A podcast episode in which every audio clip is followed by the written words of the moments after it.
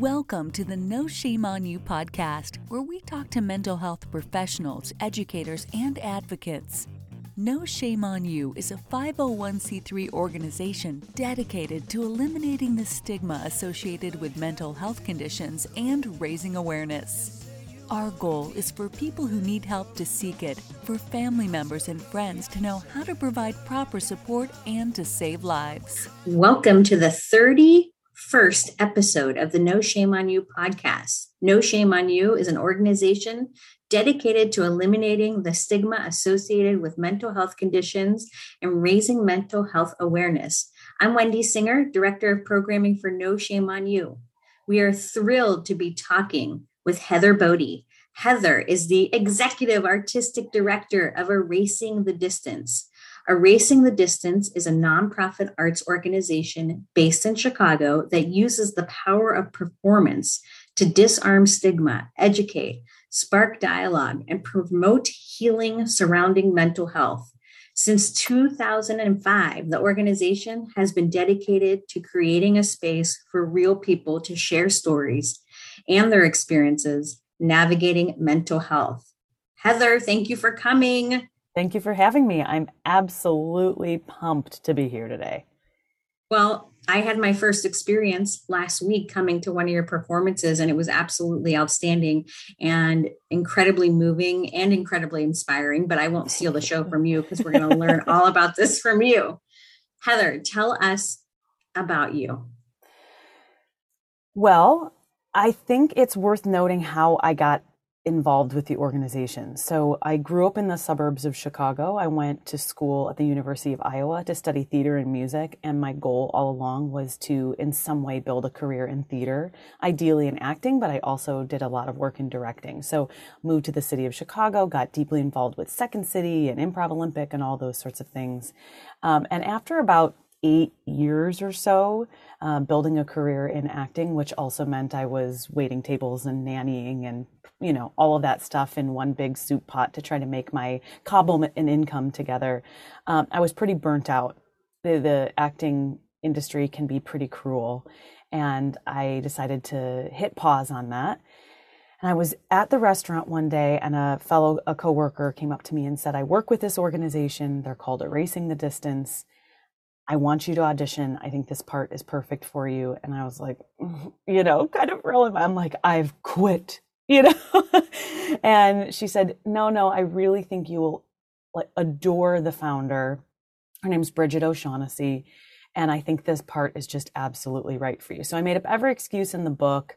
Um, she told me a little bit what it was about. And I thought like, ah, I don't know. I don't, I don't know if a i'm sort of burnt out in general with the industry but do i really want to go do uh, theater involved with mental health awareness? I don't know it just my spark was already lost and that wasn't really lighting the fire. So you know she pushed and prodded and signed me up to audition and i went to the audition and it was the most moving and powerful audition room i'd ever been in. Bridget is so caring so thoughtful spent a ton of time with me talked about my experience with uh, mental illness, what I just sort of sort of evaluated my understanding of of that environment, and the show specifically was about PTSD.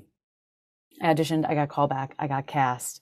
Opening night of that show, uh, there was a whole group of us that told a bunch of different stories from veterans' experiences, and one woman stood up and tear filled, sort of nodding her head, said, we bust 25 of our family members here tonight to hear my father's experience. And it's the first time there's like four generations of us here. And it's the first time any of us have heard what he lived through. And it explains so much. Thank you. And I look over in the side of the audience, like everyone's nodding their heads and like wiping their tears. And I was like, this is it. I, this, I will do this. I will do this work for the rest of my life. I was so incredibly moved by how 90 minutes in the theater space changed the dynamic of an entire family. So that was how I was introduced to the organization. Um, from there, I went to them and said, I'll do anything. I know you know me as an actor, but I will direct. I will facilitate conversations. I will collect stories. I'll, eh, are there committees? Can I volunteer? I'll do it all. And, and then have been almost entirely dedicated to, to erasing the distance since that time. And that will be, oh my goodness, September of next year will mark 10 years.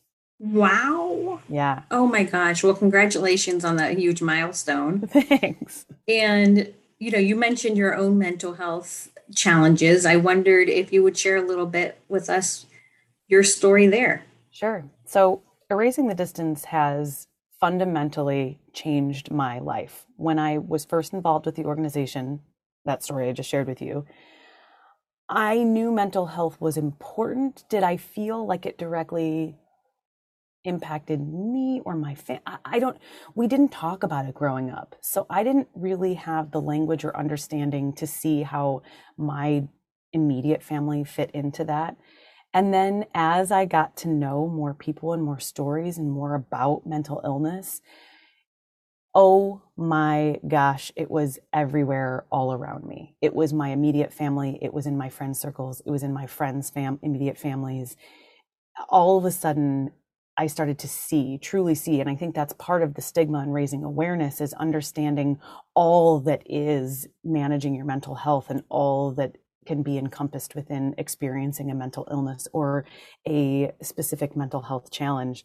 Once you see all those signs and symptoms and the roots of all of those things, I couldn't not see it. I felt if someone if i met someone whose life was completely untouched by mental illness either their eyes and ears weren't open or they were this like i, I couldn't believe they existed. Um, I started to recognize things in my immediate family, which I'm not going to share here because one of the things um, that we talk about a lot at Erasing the Distance is sharing your own narrative rather than the people around you. That's for them to share. So I'll speak specifically to my diagnoses, but I was noticing a lot of symptoms of anxiety, depression. I have pretty, um, I'm major depressive disorder. So I have a pretty cyclical, like every three, sometimes four months, if I'm lucky, it hits pretty hard and then can last anywhere from a couple of days to a couple of weeks. At its worst, a couple of months. I go in cycles with the anxiety ramping up, peaking, the depression hitting, and then lasting. Then I feel sort of alive and fully me again until the anxiety peaks again, the depression hits, and I fall back down. I learned at age 33 that I have a, also have a diagnosis of ADHD, which I believe sort of creates that ramp of the anxiety, the total exhaustion, and then the pit of depression once I started treating my ADHD, that totally shifted that anxiety depression cycle. And now, more so, I'm just on a daily basis learning about and managing a pretty severe case of attention deficit hyperactivity disorder.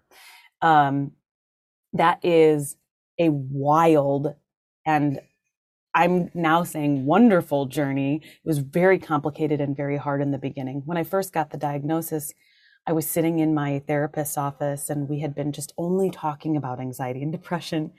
And she sort of hinted, she was like, Would you be willing to do a worksheet, a little quick evaluation? And she handed me this where I was like, Yes, anything, whatever, you know, like third panic attack in the in our hour long session. I was like, I'll do anything. So I went through this worksheet and I was off the charts. Everything I wanted, it was one through 10, and I wanted to put like 11s and 12s. I was putting extra exclamation points next to these sentences of symptomatic experiences. And she was, I finished and she goes, You might, I don't know, but you might have ADHD. There's an inkling here. Yeah, a little hint. And as soon as she shared that, my whole life, it was like I did this flashback through grade school, junior high, high school, undergrad, ways my relationships had struggled, the way every job I've ever had, how certain components, specifically with my executive functioning, have just been abysmal um, and really contributed to a horribly negative image of myself fueled by feedback of I'm lazy, I procrastinate, why don't I get started earlier? Why can't I get started? If I could only just relax. Um, I'm often distracted. People describe me as busy, so busy that I can't keep track of anything. So as soon as that diagnosis came, it, it changed a lot for me. I still struggle with it every day, but now my challenge is explaining it to other people, which is at the heart of what we do at Erasing the Distance. So my work has become my self work. It all sort of, you know, it's one giant, the overlap of that Venn diagram is huge. Um, uh-huh. but yeah, now I'm proud to talk about it and to talk about what I live with. I shared at a high school event just a few months, two months ago. And afterwards, one of the high school students came up to me and said, sort of whispered, like, I have the same three diagnoses. And I was like, yeah, you do. You know, we high five. Um, and I told him, I said, how incredibly wonderful and lucky that someone saw the symptoms that you got this diagnosis 20 years earlier than I did. I said, Oh my gosh, I'm so happy for you because now you can start that journey of developing the language of understanding it for yourself, explaining it to other people, and finding ways to live and thrive with it. Amazing. Amazing. And I think just thank you for for sharing that story. And before we switch to erasing the distance, could you share with us just some of the things that you do to help you help you navigate your ADHD and mm-hmm. and other and, and anxiety and depression? Just what works for you because different things work for everybody.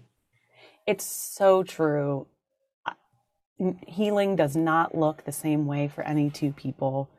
Um, and I would say for me, oh, for me, I think the key to staying healthy is persevering through knowing that I'm going to have to keep trying new things. Because part of what I experience with my ADHD is that new ideas are enormously helpful in the beginning. And then the dopamine feed from them, when the excitement wears off, dwindles so low that now I can't engage with it at all anymore.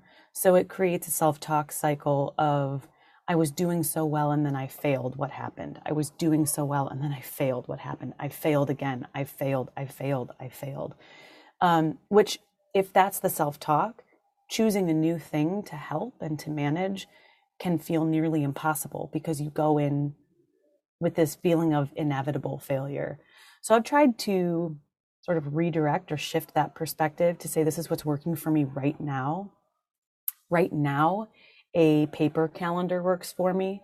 Um, and there are weeks when I'm absolutely chaotic and abysmal in the way that I engage with it, and other weeks where it's spot on. I would say right now, uh, medication, occasional, uh, occasional medication works for me. I struggle to stay on a regiment because I struggle to keep a routine because I struggle to remember the things on my routine. And oftentimes when I share that with people, I get the feedback of, well, put, you know, put a list on your mirror in the morning. You remember to brush your teeth, don't you? Um, but what I try to convey to them is to give you an example of how quickly my mind shifts. I have a different prescription. I wear contacts and I have a different prescription in each of my eyes so I, I wear dailies. So I have to open up a new one each day. And from the time it takes to get the daily out of the thing up to my eye, I have forgotten whether I have the left or right contact on my hand. And I would say at least three times a week, I put the wrong contacts. I switch them and I have to take them out and start over even when I'm saying to myself, remember, remember, remember, remember, remember, in that 1.2 seconds it takes to come up to my eye, my brain has already shifted to a new thought. So if even if I put a sticky on the mirror that says take your vitamins, because vitamins require me to locate them, open them, select the number of them that are inside, put them into my mouth, go get a glass of water and swallow them, means that the odds of me taking my vitamins each day are pretty low. So I just try to celebrate the days when I do complete the tasks that I had set out to do. I also keep a health journal that is just a log of what I did do.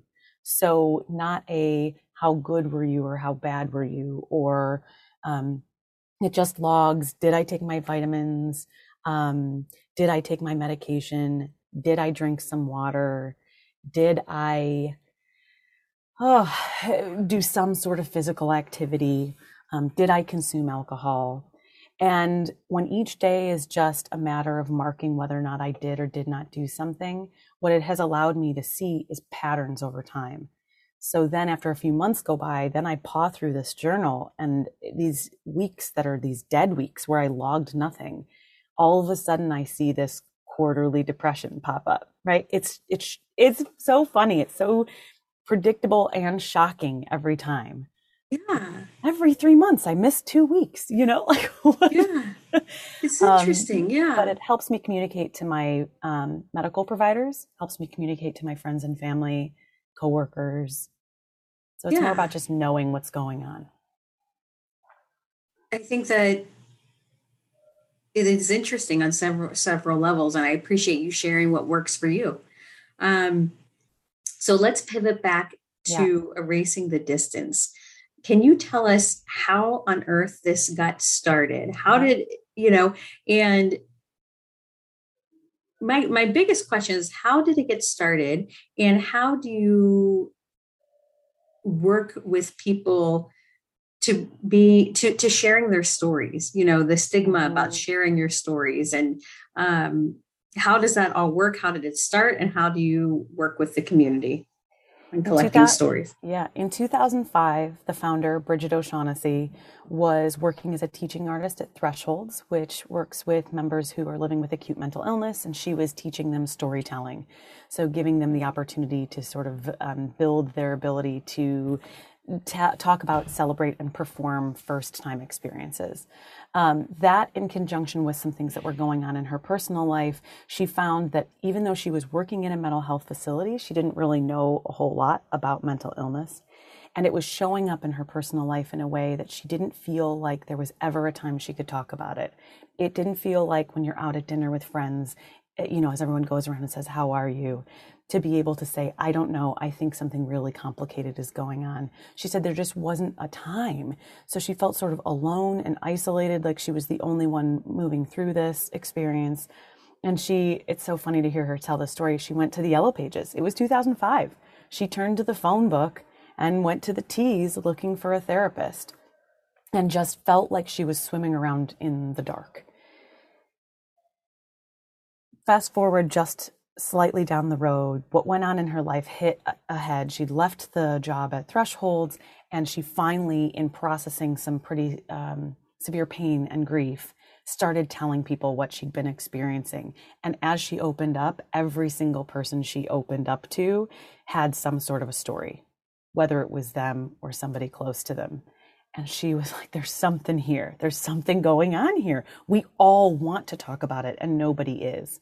So she gathered a group of people to actually, at the time, the organization had a different name, and they put on their first show, which was titled Erasing the Distance uh, The People We Know. And it was a group of people reading their own experiences that they'd typed out in the back of a coffee shop in Oak Park. It was about a 40 minute show, and the conversation that followed it lasted over two hours with the audience. And suddenly it was like, okay, now we're really, and they were like, when's the next one? When are we going to hear more stories? So that's how it was born out of this idea of like, we have to find a space and a time to talk about this because everybody has something to say. Since then, and over the past 17 years, we've really formed into more of a formal arts organization producing live theater. So we do, the process works like this. People contact us and say, I'd like to share my story. We connect them with one of our trained story collectors, which is a group of volunteers who go through our methodology training to learn how to sort of stay curious, stay compassionate. They sit down with them in a one on one setting and we audio record those interviews.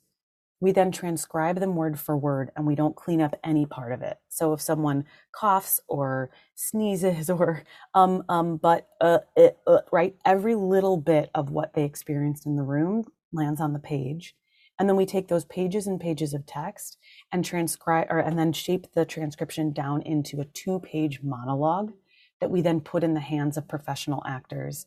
And then we travel all over the country with those actors and perform in front of high schools, college students, workplaces, faith communities, community organizations, and then facilitate a conversation afterwards to sort of help people unpack the stigma that they have, understand their personal bias, and share their individual stories. It's incredible how powerful it is to have not the person who lived it, but to have a performer in the front of the room. We do that for a couple reasons. One, in the beginning of the organization, people really, really, really prioritized anonymity. They would come into our one on one private setting and not want the story collector to know their name. So it was really important to them that they could that their story could impact someone else, but that nobody needed to know it was them. And then folks would go through and even scrub all proper nouns, scrub their name, their locations, their pets' names, right? We would alter those sorts of things to make sure they could remain anonymous. The second reason we do that is because not everyone is a public speaker. And as a matter of fact, public speaking is like high up there on the list of like the top fears that humans have. So just because you lived with mental illness doesn't necessarily mean that you want to speak in front of a large group of people. And it can be re traumatizing to revisit and revisit and revisit.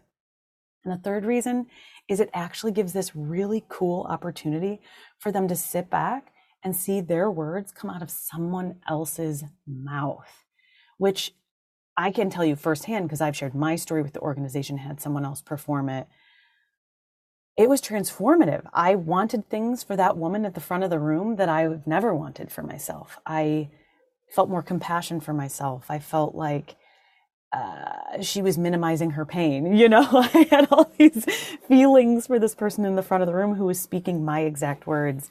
Um, and I could only discover that through that sort of separation. The great irony we create distance to erase distance. and how many stories do you collect in a given year? Does it ebb and flow, or how does that work? It does ebb and flow because we wait for people to come to us. We really very, very rarely seek out stories.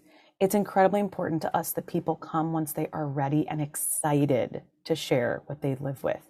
Our story collectors are even trained to pick up on signs during a story collection if someone is sort of actively symptomatic or you, you know, they can sense that energy of like, ooh, this isn't feeling comfortable and exciting anymore.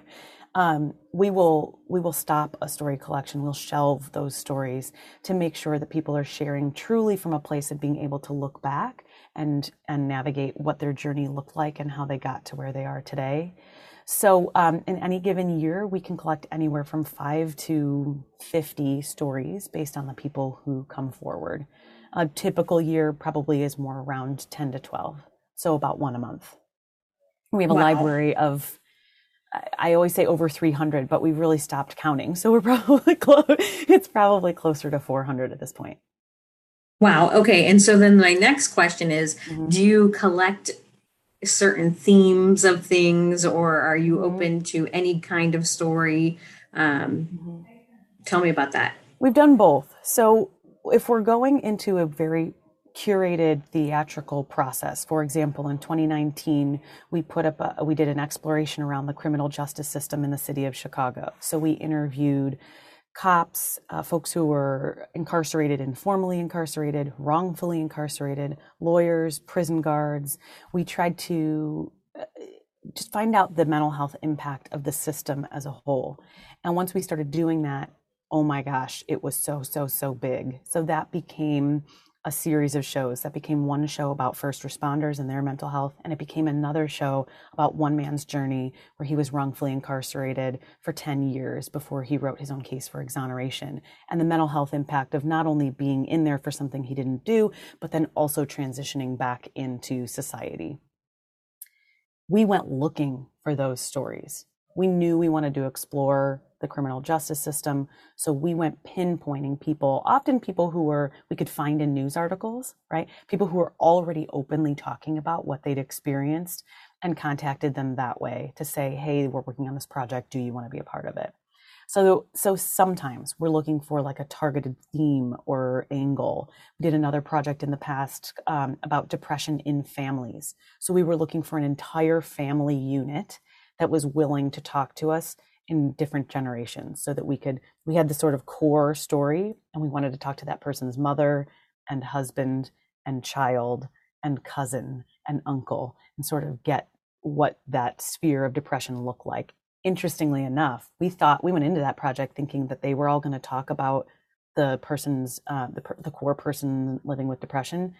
And then all of a sudden each of them started talking about their own mental health issues uh, which was, I think, shocking to them and shocking to the core person. And it was this sort of revelation for that family as well. So, um, so yes, sometimes on a theme, but in general, anybody who has a mental health experience that they'd like to share with us, we'd like to hear it. Sounds good. It sounds good. What what has feed you gave a little bit, but I, are there any other particular stories about participant feedback, people who have attended the shows or an attendee, anything else that sticks out in mind that was uh, powerful? I know you shared your own personal experience about yeah. hearing your story through someone else, but anything else that comes to mind? I'm most moved by the teens that we perform for. They're an obligatory audience. It's third period health class, right? Yeah. Had no choice but to be there. And then one of us hops up on stage and says, Hey, everybody, for the next 45 to 50 minutes, we're going to talk about mental illness. And you can see their heads just sort of sink into their laps. They, they don't have the option to, to walk out, right? Um, after almost every single high school performance, the teens line up to hug the performers. Um, they ask me for a hug sometimes. They want to immediately share what they're living with. Um, thank us for being so honest. Thank us for talking to them in a way that their teachers and parents aren't necessarily. I mean, I'm making a broad stroke assumption there, right? I don't know what's going on in everybody's individual home, but these are just the kind of comments we get. Um, we've had them say like i don't know i don't think you understand how badly i needed to hear this today. I've had multiple teens say i think you saved my life today. Um, it's incredible the first time that happened i thought oh what a fluke. But now that i've been doing this 10 years it's a pattern. Um, so that's the stuff i'm most struck by. The the way that 45 minutes can absolutely transform the way they understand themselves and their willingness to be advocates for themselves afterwards. Amazing. Amazing. Cool. And how how can people get involved with your organization? In, what ways? They could share stories. Um, yeah. Are there volunteer opportunities? There are volunteer opportunities. The individuals who collect our stories are a volunteer group. Uh, we also are actively seeking additional uh, members for our board of directors, which is an incredible group of folks. Um, we are looking at developing a mental health advocacy board, which which will function sort of like a, a junior board does. They'll be about awareness, fundraising, um, activity attendance, those sorts of things, like just sort of pushing out communications, while also we're inviting those individuals to um, contribute blog contribution, any sort of opinion pieces, connections to outside resources, so that we can sort of build out the way that individuals can come to our organization and get connected to all kinds of different ways to cope and manage. Um, and then uh, interns, we're always accepting new interns. We have four incredible interns this fall. I'm really, really excited about that. Um, let's see, interns, board of directors, artists, actors. We also are regularly looking for new people who want to perform the work. It's not easy. Direct address 10 minute monologues are incredibly hard to memorize and incredibly hard to deliver when you're looking directly into the eyes of the audience. Um, so we're always looking for new talented people who want to be the vessels for those stories. A, a question just popped in my mind just in regards to the stories and the collection. Do most of the people who offer their stories mm-hmm. do they come to performances or do they not come? Great question. It is absolutely unpredictable. Some people can't wait and will come to the show every night uh, come see it multiple times, bringing family members. You know, so yeah. others will share their story, walk out of the room, and we will never hear them from them again. Sometimes those people they'll almost always send an email saying like thank you, thank you, thank you. Um, but once they've shared, they've sort of that did that completed what they'd hoped it would complete, and they sort of closed the door there. So it's totally up to them. And we also, I think it's really important to note that the agency is in the hands of the storyteller from start to finish. So you say you want to share, but five minutes into the interview, you don't want to be there anymore. Fine. You share a complete interview, you go home, you wake up the next morning and think, I wish I hadn't done that. Fine, we'll throw it out. Um, we've performed your story for five years. A, a, great example: we have an individual who, uh, a trans-identified individual who um, who went through transition and no longer wants us using the story that they shared uh, before their transition. Great. Um, it's really up to them at all at all points of the journey. Um, we are not asking people to sort of sign over what they've experienced and then now it's ours. So I think that's important to know because I think sometimes people are hesitant to share, feeling like, what are you going to do with my words and my story and where's it going to go? But um, they can be, and they can be as involved in that process as they want or as little as they want. So if they really want to come in and edit down the transcript, and uh, that's entirely up to them. Um, so, so yeah, did that answer your question? I hope. Yes, it, it does. yes, it does. That was wonderful. So I know that COVID affected the theater community and mm-hmm. it's a whole different world. How has that affected erasing the distance and what is coming mm. in this hmm. next round of adventures uh, um, in your organization? Well, as a live performance organization, COVID put an immediate pause on everything. Um, and then at the very same, and I'm sure you experienced some of this too with at No Shame on You. At the same time, everyone was sort of lots of communication was coming my way looking for answers of how to manage mental health during a pandemic. Oh my gosh, if I had that answer. you know, yes. I was struggling deeply myself. I think there was a few months that my mental health directly reflects the I would say, activity or lack of activity that was going on within our organization, which has been a really, really delicate dance for me. I'm not sure how you manage this, but um, I, the, it's complicated for me to take breaks for myself um, when I'm burnt out or feeling overwhelmed by the work of disarming the stigma around mental illness. So it's it's it's really it's complicated for me to to ride this fine line of my mental illness is getting in the way of talking about mental illness. Yes. yes. So, um, so it was difficult at first. I would say beautiful, incredible things have been born out of it. We've often, for many years, we have hung our hat on you've got to be in the same room, and I even use the phrase "share the same air" in order for the impact to to hit as much as we want and know it can when we could no longer share the same air, we did pivot to digital programs and we now have monthly storytelling events on Zoom and 50, 65, 75 people will volunteer to join us on a Tuesday night to have a conversation about mental illness. And they're joining us from New York and Ohio and Indiana and people who would have never had this, that sort of simple capability to come to the theater here in the city of Chicago. So yeah, I mean, they might not have had the energy. It expand. Yeah. It's it is an opportunity, but also an extreme challenge. Yeah, and it, I think it gave us a really cool window into the fact that some people want to just listen. They don't want to have to put on their clothes and get in their car and come to the theater and pay for a ticket and sit around other people they want to sit in their bedroom with their Zoom camera and mic off, just listen. And by the end of it, their camera's on, their mic is on, and they're sharing. I think that is really, really cool and an enormous learning and benefit that came from being forced into that digital space during the pandemic.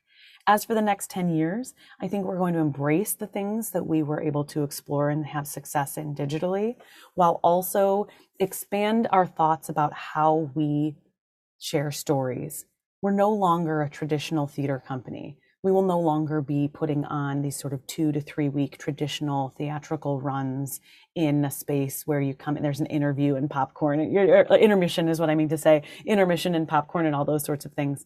Um, we won't be having those traditional theater experiences, but we're moving more towards um, immersive museum experiences and also community curated experiences like the one you actually attended uh, just on, on May 16th and 17th of, of this month, where we invite other organizations that are disarming stigma through artistic endeavors and artistic expression to present their stories in front of the room alongside our stories create an open and comfortable and as i as i hope you felt sort of like there's some laughter in the space, right? There's some pretty good energy. It's not absolutely. I can attest to that. Everybody who's listening, we had some good laughs, which made it even more engaging and comfortable and real.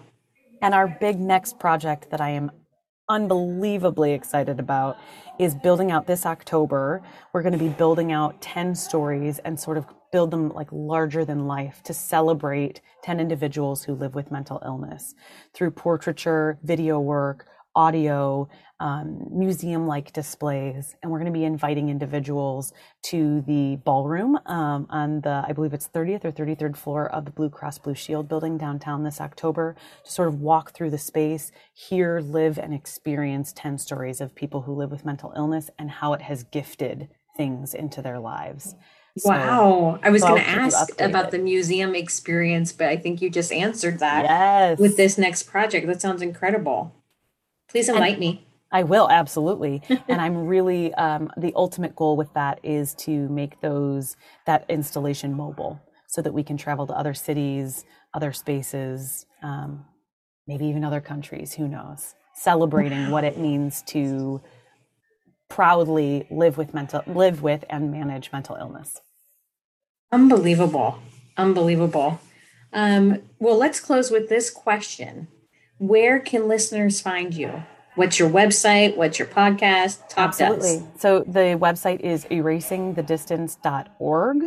Our podcast is called One Story at a Time. You can find us on Spotify, Anchor. I'm not sure uh, all the other all the other podcast platforms, all of that stuff.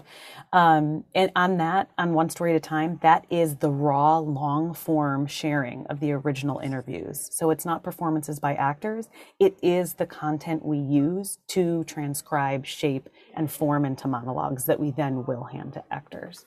So it's cool. It's kind of like a behind the scenes, behind the scenes feeling one story at a time is the when you say is it the act did you say the actors reading it? No, no it's, it's, the actual people. It's the it's actual the interviews yeah. So what we've done during the pandemic is expand the, we've extended the opportunity. When people come to us and say i want to share my story we say do you want to do that on a private one-on-one setting and stay anonymous? Or would you like to be a guest on our podcast? And then they come in and i interview them in the erasing the distance style. And the it becomes we we almost don't edit one bit of it so that it becomes this sort of raw format so you can hear the full setting. So ultimately, the goal with that, if you were to see a show in, um, I don't know, let's say your workplace or in a high school, you see a 10 minute version, you could then go to our podcast and hear the full hour and a half interview with that individual. Amazing. I know what I'll be listening to this weekend. Well, th- Heather, thank you. Thank yes. you for coming. The moment I met you, I knew you were the real deal. And I hope we can stay friends for a long time. Yes, and please. just an honor to speak with you and hear about your amazing work. And um, I know there's a future. There's something going to mm. brew between No Shame on You and Erasing the Distance. Oh, I hope, I hope, I hope, I hope. Thank you so much for having me. Thank you.